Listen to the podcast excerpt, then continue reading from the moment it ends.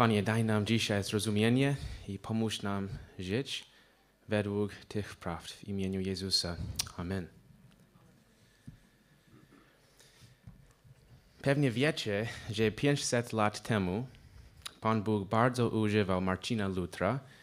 Było to czas reformacji, podczas którego dużo ludzi wracało do dobrego zrozumienia Ewangelii Jezusa przez czytanie i głoszenie Słowa Bożego. Chociaż Marcin Luther był temu bardzo poświęcony, to powiedział tak. Sprzeciwałem się opustom i wszystkim papistom, ale nigdy siłą. Po prostu nauczałem, głosiłem i pisałem Słowo Boże, poza tymi nie robiłem nic. A kiedy spałem lub piłem wittenberskie piwo z moimi przyjaciółmi, Philipsem i Amsdorfem, słowo tak bardzo obsłabiło papiestwo, że żaden książę ani cesarz nigdy nie zadał mu takich strat. Luther rozumiał, że głoszone Słowo Boże jest potężne. Słowo Boże zbawia i uświęca, pociesza i przekonuje, daje nam mądrość i raduje nasze serce. Co by się stało, gdybyśmy już nie słyszeli w naszym życiu słowa? To jest straszna myśl, naprawdę. Ale był moment w wczesnym kościele, kiedy presja służenia innym zagrażała głoszeniu Słowa Bożego. Dlatego widzimy nie tylko, jak potężne jest Słowo Boże, ale też co Pan w mądrości dał Kościołowi, żeby chronić głoszenie Słowa. I co nam dał? Urząd diakona. Urząd diakona. Pan go dał dla dobra wierzących i niewierzących. Chciałbym, żebyśmy przyjeździli, przyjrzeli się fragmentowi, gdzie widzimy, jak ważne jest mieć diakonów. Jest szósty rozdział dziejów apostolskich. Szósty rozdział dziejów apostolskich.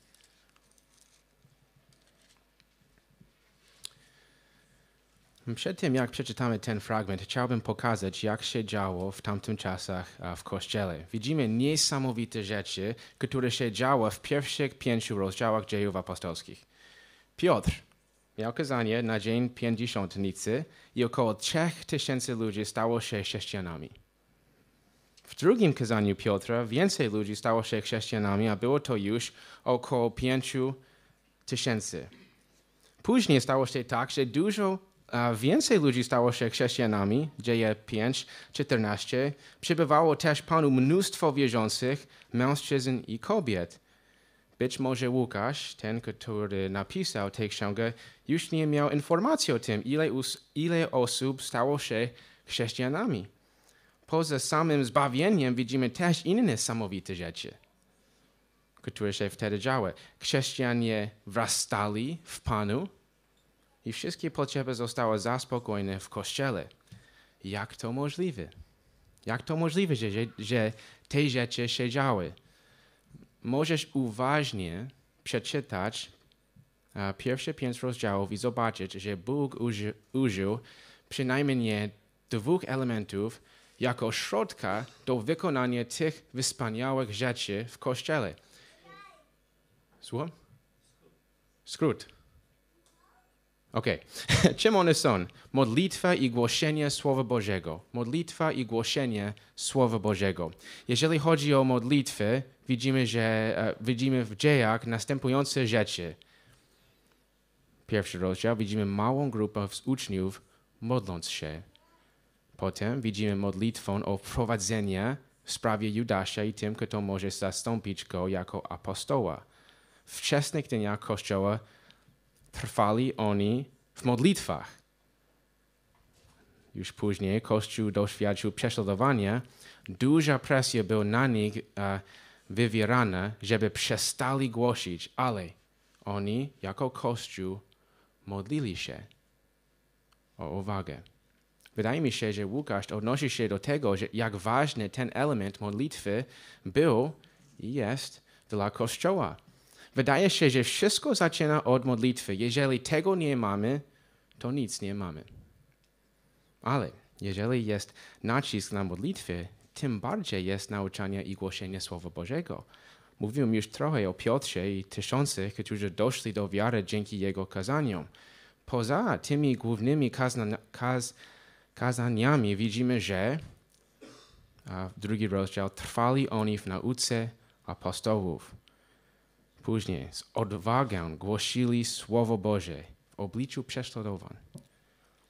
Później apostołowie zaś z wielką mocą dawali świadectwo o zmartwychwstaniu Pana Jezusa. Nauczyli lud świątyni, kiedy było prześladowanie. I prawie jak podsumowanie, to jest 5.42. Nie przestawali też codziennie świątyni i po domach nauczać i głosić kogo? Jezusa Chrystusa. Nie było dla nich łatwo tak robić. Mieli przeciwności. Przywódcy religijni próbowali powstrzymać nauczanie poprzez prześladowanie. W czwartym rozdziale dziejów Piotr i Jan zostali uwięzieni i zagarżono im, aby dalej nie mówili w imieniu Jezusa. W piątym rozdziale dziejów apostołowie, prawdopodobnie wszystkich dwunastu apostołów, zostali uwięzieni.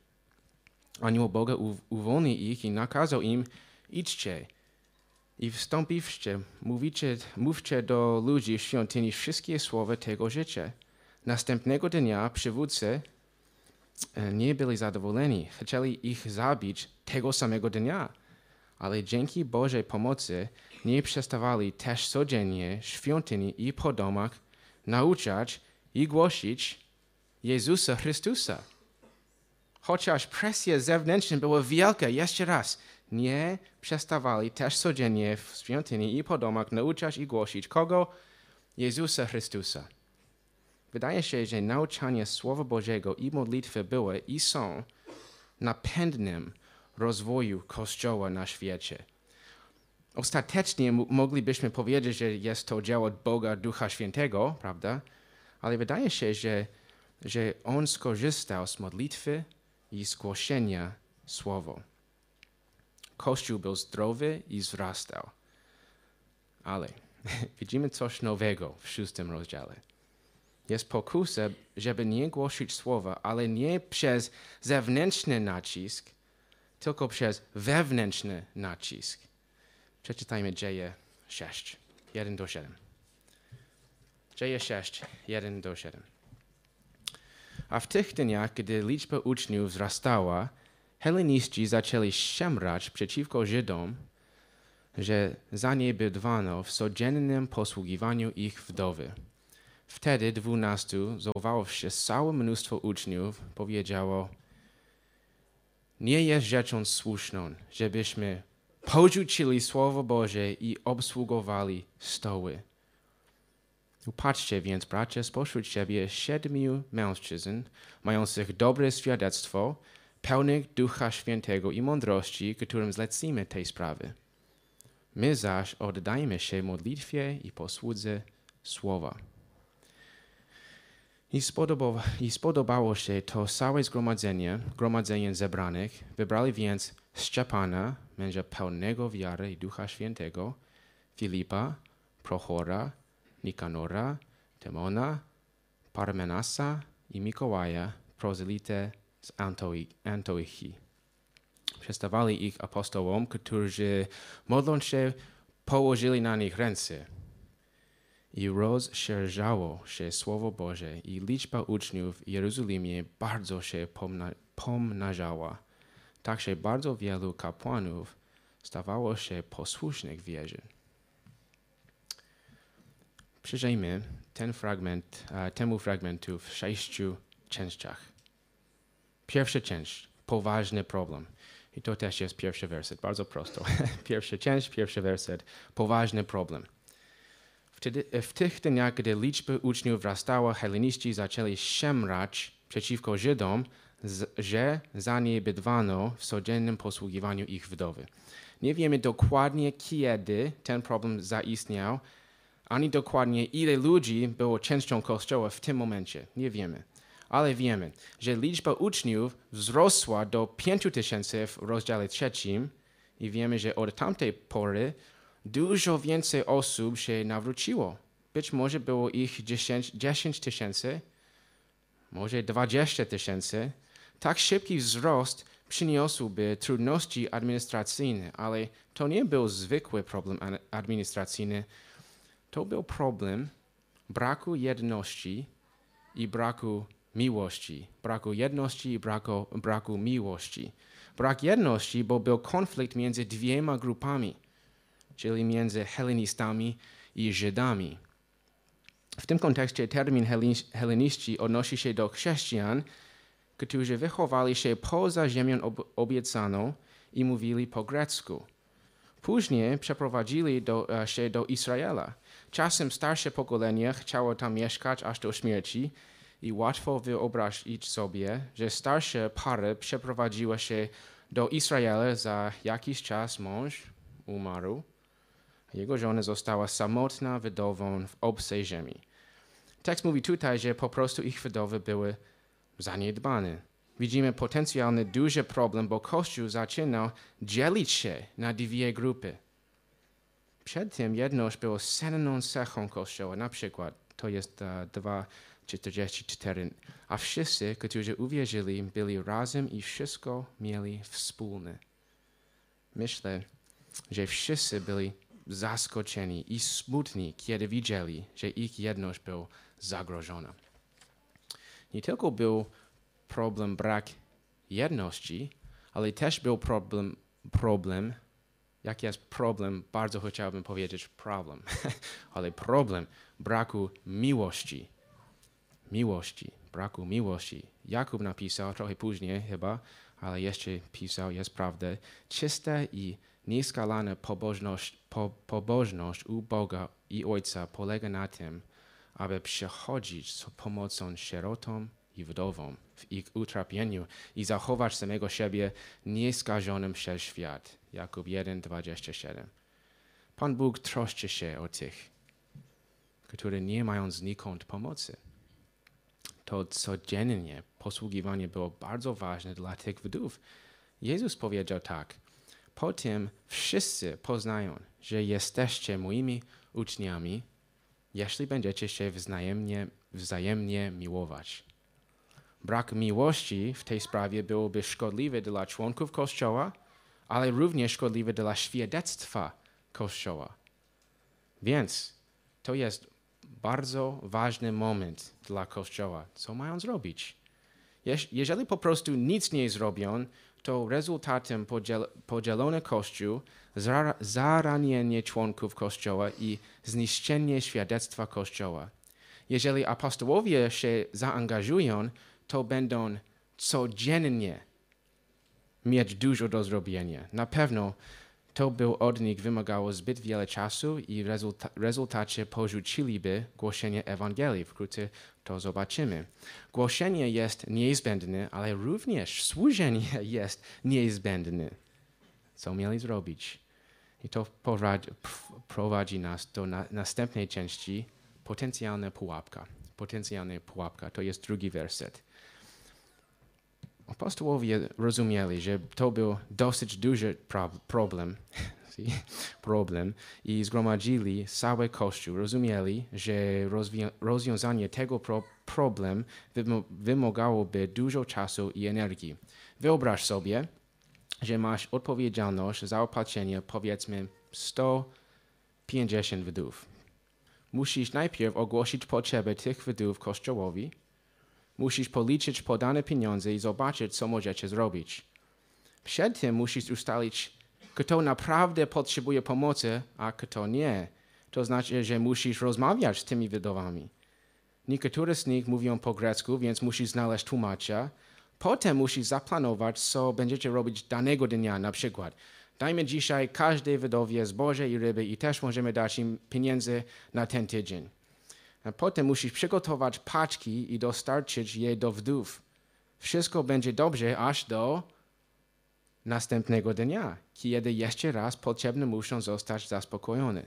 Pamiętaj o tym, co jest napisane w codziennym posługiwaniu ich wdowy.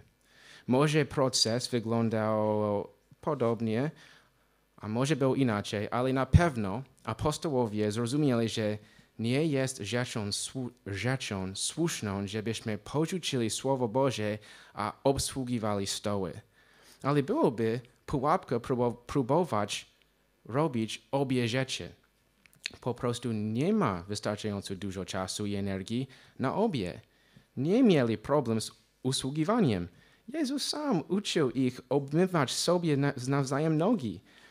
Rozumieli jednak, że zaangażowanie tej służbie odciągnął, odciągnęłoby ich od innej służby, a była nią posługa słowa. Ktoś, powie, ktoś powiedział tak. Ten fragment w kontekście dotyczy apostołów i ich wyjątkowej roli. Tylko oni w całej historii chrześcijaństwa byli świadkami życia, śmierci i zmartwychwstania Jezusa. Ich świadectwo było wyjątkowe, niepowtarzalne i absolutnie fundamentalne dla ruchu chrześcijańskiego. Z pewnością nic nie powinno ograniczyć ich świadectwa. Zauważ, że myśleli, że rozwiązanie tego problemu pro, prowadziłoby do porzucenia Słowa Bożego. Musieli unikać pułapki naprawienia je- jednego problemu i zaniedbania ich najwyższego priorytetu. Trzecia część, rozwiązanie, to jest wersety 3 i 4. Mieli dobrze, dobre rozwiązanie. Dali odpowiedzialność Kościołowi. Upatrzcie więc, bracia, spośród e, siebie siedmiu mężczyzn, którym zlecimy te sprawy. Ich zdaniem siedmiu to wystarczy ilość ludzi, żeby załatwiać te sprawy. Ciekawe, że dali zgromadzeniu odpowiedzialność wybrania tych osób. Dlaczego?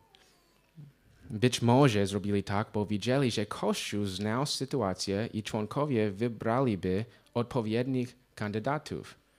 Mimo to podali im jeszcze trzy wymagane cechy dla tych kandydatów. Po pierwsze, musi, mm, musi, musieli mieć dobre świadectwo. Dobre świadectwo.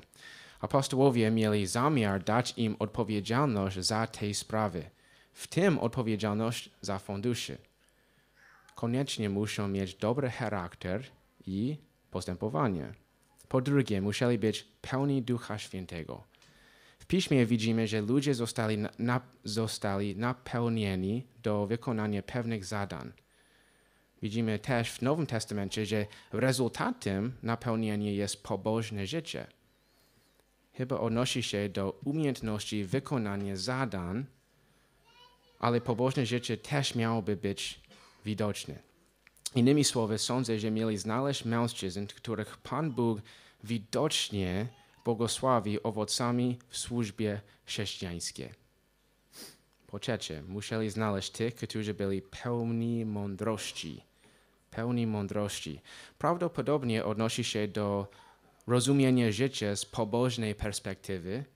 Ktoś pełen mądrości może nie tylko rozumieć pismo, ale też widzieć, wiedzieć, jak, e, ale też wiedzieć, jak zastos- zastosować je do konkretnych sytuacji. Jestem przekonany, że nasz fragment zastosu- zas- zastosuje się do diakonów. I więcej o tym powiem później, ale na razie pamiętamy, że diakoni nie tylko potrafią wykonywać praktyczne zadania w kościele, praktyczne rzeczy, ale też mają bardzo ważną rolę zachowania jedności w kościele. Nie był to tylko problem administracyjny w kościele, ale też problem jedności. Można powiedzieć, że był to problem duchowy. Załóżmy na przykład, że nasz kościół nieczęsto jest sprzątany w niedzielny poranek. Wybieram ten przykład, ponieważ nasz kościół zawsze jest czysty, więc dziękuję Tatianie i Andrzejowi, chyba nie ma dzisiaj, um, za tak świętą robotę. Ale załóżmy, że w niedziel, niedzielny poranek tuż przed kościołem często jest brudno. Ludzie w kościele zaczynają o tym rozmawiać między sobą, mówią rzeczy, rzeczy typu to winy Kowalskich, bo w sobotę korzystają z kościoła i, i zostawiają tam bałagan. Kowalscy mówią, w kościele jest zawsze bałagan w sobotę, kiedy tu przejeżdżamy. Nie mamy czasu posprzątać wszystkiego po naszym spotkaniu. Kto nie sprząta? Inni obwi- obwinają starszych, ponieważ w końcu to oni są nadzorcami kościoła. Prawda? Potem zaczynaje, zaczynają się płotki, plotki, ludzie e, są obrażeni, a jedność Kościoła jest zagrożona. Czy widzisz, jak kwestie praktyczne, e, jak, jak kwestie praktyczne przeradza się w kwestię duchową? Diakon, człowiek z charakterem, charakterem mógłby pomóc chronić Kościół przed problemami, znajdując praktyczne rozwiązania i pomagając ludziom poradzić sobie w problemem w biblijny sposób. Mark Dever, Mark Dever powiedział tak. Apostołowie nie byli zainteresowani jedynie naprawieniem problemów w Kościele służbie dobroczynności. Chcieli zapobiec rozmałowi w ko e, jedności Kościoła i szczególnie niebezpiecznemu rozłamowi między dwiema grupami etniczna, etnicznymi. Ich zadaniem było działać jak amortyzator dla, kościo- dla ciała. Ich zdaniem było działać jak amortyzator dla ciała. To jest dlatego mają mieć bardzo dobry charakter. Proszę otwórz trzeci rozdział pierwszego listu Tymoteusza. Trzeci rozdział pierwszego listu do Tymoteusza. Nie będziemy studiować tego fragmentu tak jak studiujemy um, szósty rozdział dziejów, ale uh, chciałbym pokazać niektóre istotne aspekty. aspekty. To 8 do 13 trzeciego rozdziału pierwszego Tymoteusza. Diakoni także mają być poważni, niedwulicowi, nie nadużywający wina, nie łakomi na brudny zysk, zachowujący tajemnice wiary w czystym sumieniu. I niech będą najpierw wypróbowani, a potem niech służą, jeśli są nienaganni. Ich żony także niech będą poważne, nie, nie rzucające oszczerstw, trzeźwe, wierne we wszystkim. Diakoni niech będą mężami jednej żony, rządzące dobrze dziećmi i własnymi domami. Ci bowiem, którzy dobrze pełnią służby, zyskują sobie zaszczytny stopień i wielką śmiałość wierzy, który jest w Chrystusie Jezusie. Zauważ kilka myśli tego tekstu. Po pierwsze, ten fragment o diakonach jest obok fragmentu o starszych. Widzimy, że są tylko dwa urzędy w Kościele, starsi i diakoni.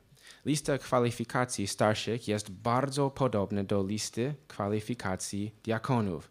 Największa różnica jest to, że diakoni nie muszą być, 3.2, zdolni do nauczania. Nie muszą być. Po drugie, zwróć uwagę na nazwę tych ludzi. O, mogę powiedzieć, że jest ok, jeżeli dają radę uczyć, um, ale nie muszą być nauczycielami.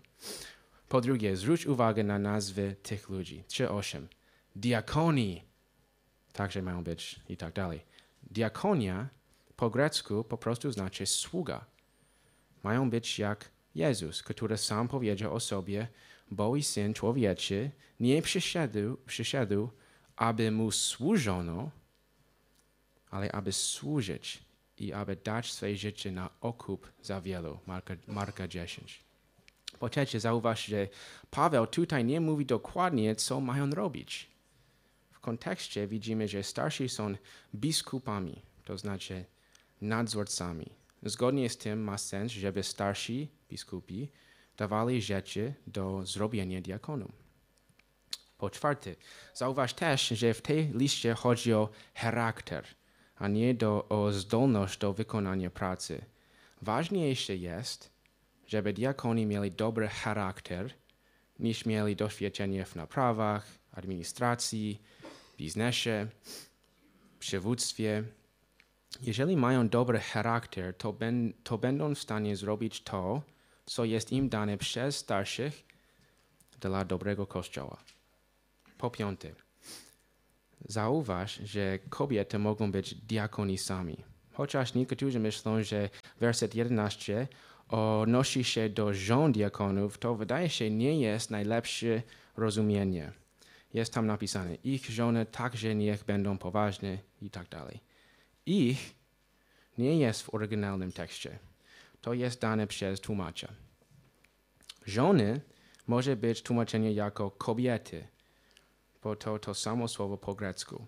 Skoro Paweł nic nie mówi o żonach starszych, to wydaje się, że tutaj mówi o kobietach, które też mogą służyć jako diakonisy.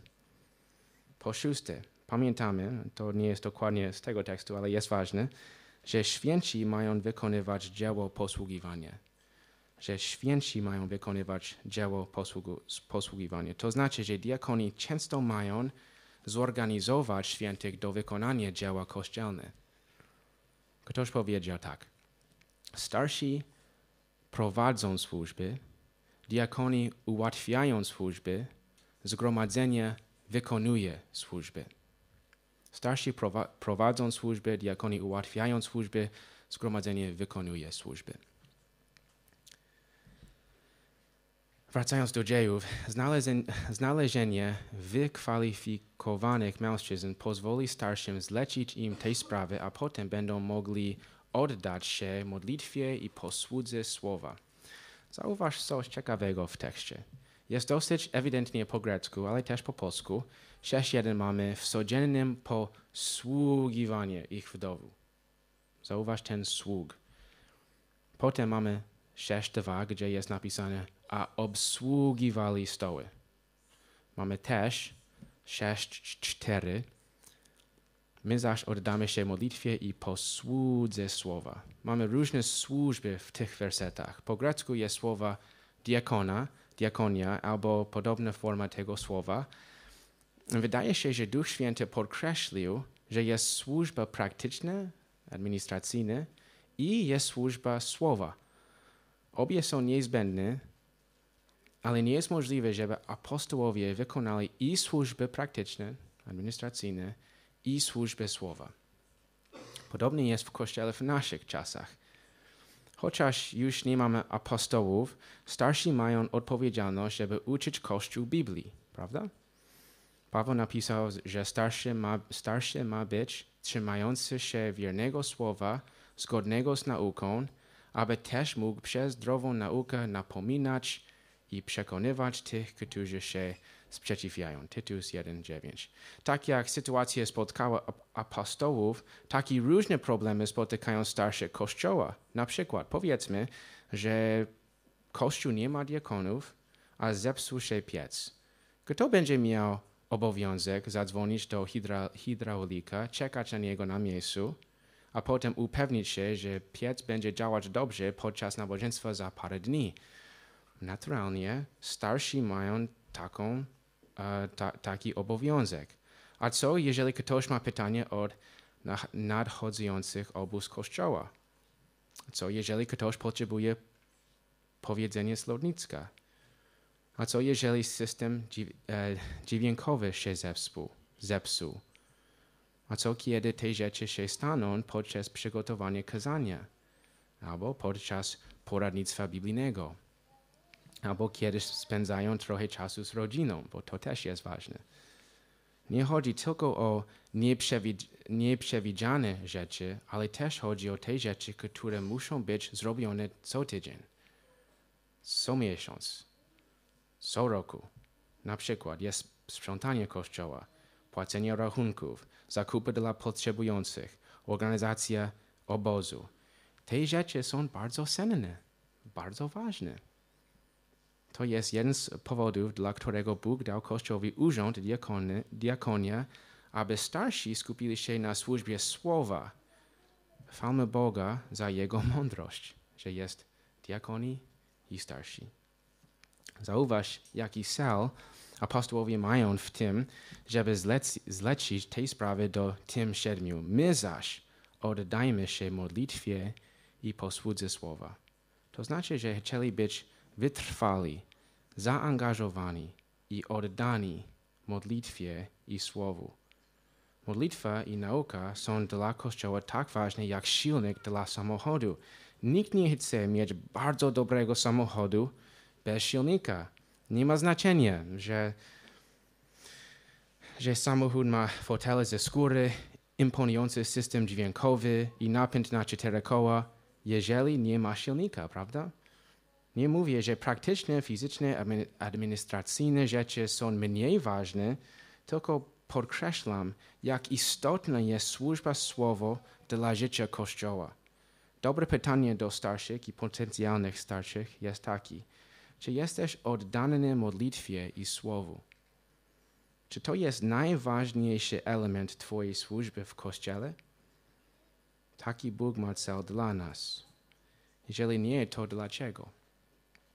Dobre pytanie dla zgromadzenia jest takie. Czy zachęcamy starszych, by byli oddani modlitwie i słowu?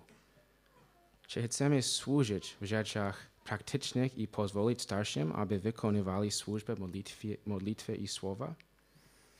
Oczywiście, w pewnym sensie, my wszyscy mamy być oddani modlitwie i słowu. Jest napisane, trwajcie w modlitwie, czuwając na niej z dziękczynieniem. Kolosjan 4.2. Kolosan 4.2. Autor pierwszego psalmu powiedział tak. Błogosławiony człowiek ma upodobanie w prawie Pana, w prawie Pana, czyli Słowo Boże, i nad jego prawem e, rozmyśla w dnie i w nocy. Ale wydaje mi się tutaj, w dziejach, Pana ma na myśli specjalny sposób do wykonania tego celu i jest nim bycie pod wpływem dobrej nauki w zdrowym kościele. Kiedy starsi skupiają się na modlitwie i służb, służbie słowa, to pomoże całemu Kościołowi stać się zdrowszym. Być może niektórzy zastanawiają się, czy to, co widzimy w dziejach szóstych, jest naprawdę o diakonach? Przecież, przecież nie widzę tutaj słowa, słowa diakonii. Ponadto w 1 Tymoteusza 3, gdzie na pewno mamy coś o diakonach, w kontekście są starsi, a nie apostołowie. Może dzieje 6 mówi o czymś innym. Nie wszyscy zgadzają się z tym, jakie jest połączenie między urzęd, urzędem diakonów i grupą wybraną przez Kościół w dziejach aposto, apostołowskich szóstych. Chociaż są różnice, to wydaje się, że ta grupa w dziejach 6 to protodiakoni.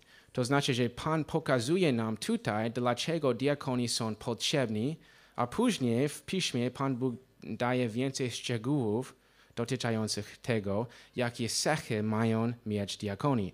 Chociaż ta grupa w dziejach szóstych chyba nie są pierwszymi diakonami oficjalnie, to wykonują te rzeczy, które przyszły urząd diakonów będzie wykonywał. Uczymy się więc, że diakon, diakon, diakoni mają pomóc starszym wykonywać modlitwie i służbę słowa. Pismo nie mówi dużo o zakresie ich obowiązków. Pan Bóg dał nam zasady, że diakoni ma asystować starszym w oficjalny sposób. Diakoni ma asystować starszym w oficjalny sposób. Czwarty część, reakcja. Piąty werset. Potem widzimy, jak Kościół zareagował na słowa apostołów i spodobało się to całe gromadzenie zebranych. Myślę, że gromadzenie ceniło naukę biblijną i modlitwę apostołów. Myślę, że też cenili jedność, jaką mieli jako Kościół i że to było rozwiązanie, które podtrzymywało jedność w Kościele. Byłoby też to zachęcające dla wdów i innych helenistów, że apostołowie poradzili sobie w sytuacji sprawiedliwie. Ciekawe, że wszyscy wybrańcy mają greckie imiona. Szczepan, Filip i tak dalej. Prawdopodobnie, prawdopodobnie ci mężczyźni byli helenistami i mówili po grecku i zrozumieli grecką kulturę. Słusznie, że Kościół wybrali tych, którzy mogli dobrze zrozumieć i komunikować się z wydawami od helenistów. Wiem, że starsi chcą ustanowić diakonów w naszym kościele i mam nadzieję, że będzie wśród nas taka sama dobra reakcja, reakcja jaka było w kościele w rozdziale szóstym. Super by było, nie? Żebyśmy mieli diakonów, którzy mogli, mogliby pomóc różnymi rzeczami w kościele. Wyobraź sobie, że ktoś ma potrzebę finansową i zadzwoni do nie Tomka, nie Jurka, nie Janka, ale do diakona. Wyobraź sobie, że diakon zajmuje się większością przygotowań do obozu kościelnego, a starsi mogą bardziej skupić się na przygotowaniu kazań i spędzaniu czasu z ludźmi. Czy to nie byłoby super? Wyobraź sobie, że diakon jest odpowiedzialny za posługę miłosierdzia i jest możliwość służenia na przyjęcie dla potrzebujących w Warszawie. Zorganizuje zespół z pojednania, aby tam służyli i podzieli się Ewangelię. Wyobraź sobie, że w środę po południu zepsuje się piec, Janek przygotuje się do studium i otrzyma telefon od diakona. Słuchaj Janek, jest problem z piecem w kościele, już dzwoniłem, żeby ktoś go naprawił. Spotkam się z nim jutro o 14, tylko chciałem dać ci znać. Janek odłoży telefon i wróci do przygotowania się do studium. Super by było, nie? Może ktoś tutaj myśli o byciu, o byciu diakonem. Starsi odpowie, opowiedzą więcej o tym, jak będzie wyglądał pro, proces ustanowienia diakonów, kiedy będziemy mieli spotkanie członków w styczniu. Który dzień, bo nie pamiętam. 15, chyba 15 stycznia będzie spotkanie członków i proces będzie, uh, będziemy mieli więcej szczegółów, jeżeli chodzi o proces. A w międzyczasie zastanów się, czy nadaje, nad, nadaje się na diakona. Poza tym, jeśli spotkasz kogoś, kto wydaje się być wykwalifikowany i naturalnie służy w ten sposób, być może zachęć go, ją, by został diakonem lub diakonisą. Chwała Bogu, że nasi starsi chcą nadal skupiać się na modlitwie i służbie słowa. Nadal, bo nasz Kościół jest budowany na gruntem słowa i modlitwy. Dziękujemy też Bogu za to, jak wielu w Kościele już służy. Nie próbuję po powiedzieć, że wszyscy tutaj są leniwi.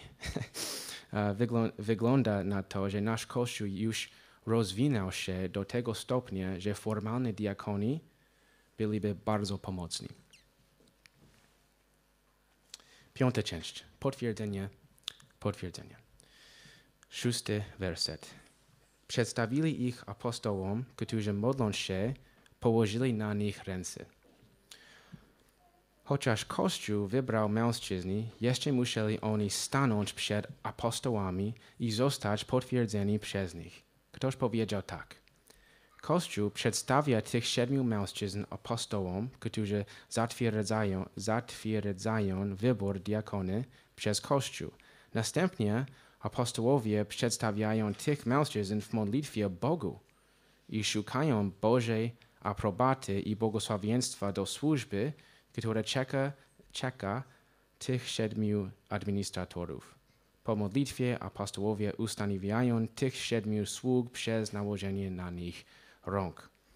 Podobnie jest dzisiaj w Kościele. Dobrze jest, żeby zgromadzenie poleciło albo zachęciło kandydatów na diakonów. Skoro starsi w Kościele są biskupami albo nadzorcami, to koniecznie muszą zatwierdzić kandydatów na diakonów. Oczywiście powinno się to robić z modlitwą i szukaniem tych, którzy kwalifikują się według pierwszego Tymoteusza 3. Szósta część. Cudowne rezultaty. Siódmy werset. Widzimy trzy rezultaty tego rozwiązania. Werset 7. Siódmy. Po pierwsze, i rozszerzało się Słowo Boże. Po drugie, i liczba uczniów w Jerozolimie bardzo się pomnażała. Po trzecie, także bardzo wiel, wielu kapłanów stawało się posłusznych wierzy. Po, po poprzednich rozdziałach pojawiły się pokusy, by przestać mówić o Chrystusie pod presją zewnętrzną. Następna pokusa pojawiła się w naszym rozdziale, by przestać mówić słowo poprzez wewnętrzne, wewnętrzne presje. Chwała Bogu, że byli mu posłuszni i dalej głosili Chrystusa. Rezultaty tej decyzji są cudowne, dosłownie cudowne. Pan Bóg skorzystał swojego słowa w życiu tych ludzi i bardzo chcemy zobaczyć, jak Pan robi coś podobnego w Polsce. Jeżeli On ma taki zamiar, to się stanie właśnie przez potężne głoszenie Słowa Bożego i przez modlitwę.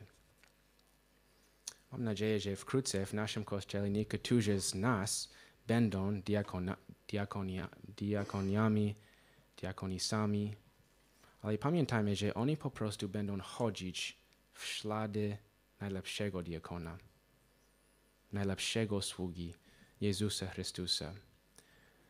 Diakoni mogą pokazać miłość Chrystusa. Ten najlepszy diakon Jezus przyszedł na ziemi, ziemię, aby dać swoje życie na okup za wielu. Może ktoś tutaj rozumie, jak jest w sercu grzeszny i zastanie, zastanie, zastanawia się, czy jest dla mnie nadzieja? Ta osoba potrzebuje diakona, ale niezwykłego diakona, tylko tego najlepszego diakona. Pan Jezus służy, służył tym, którzy do Niego przyjdą. Żył doskonał, doskonale przed Ojcem. Umarł zamiast nas, zmartwychwstał trzeciego dnia, wystąpił do nieba i zasiadł po prawicy majestatu na wysokościach.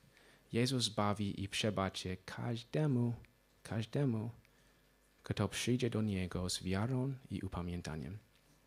Więc nasz Kościół potrzebuje diakonów, ale potrzebujemy diakonów, ponieważ, chcemy, żeby ludzie znali i kochali najlepszego diakona, Jezusa.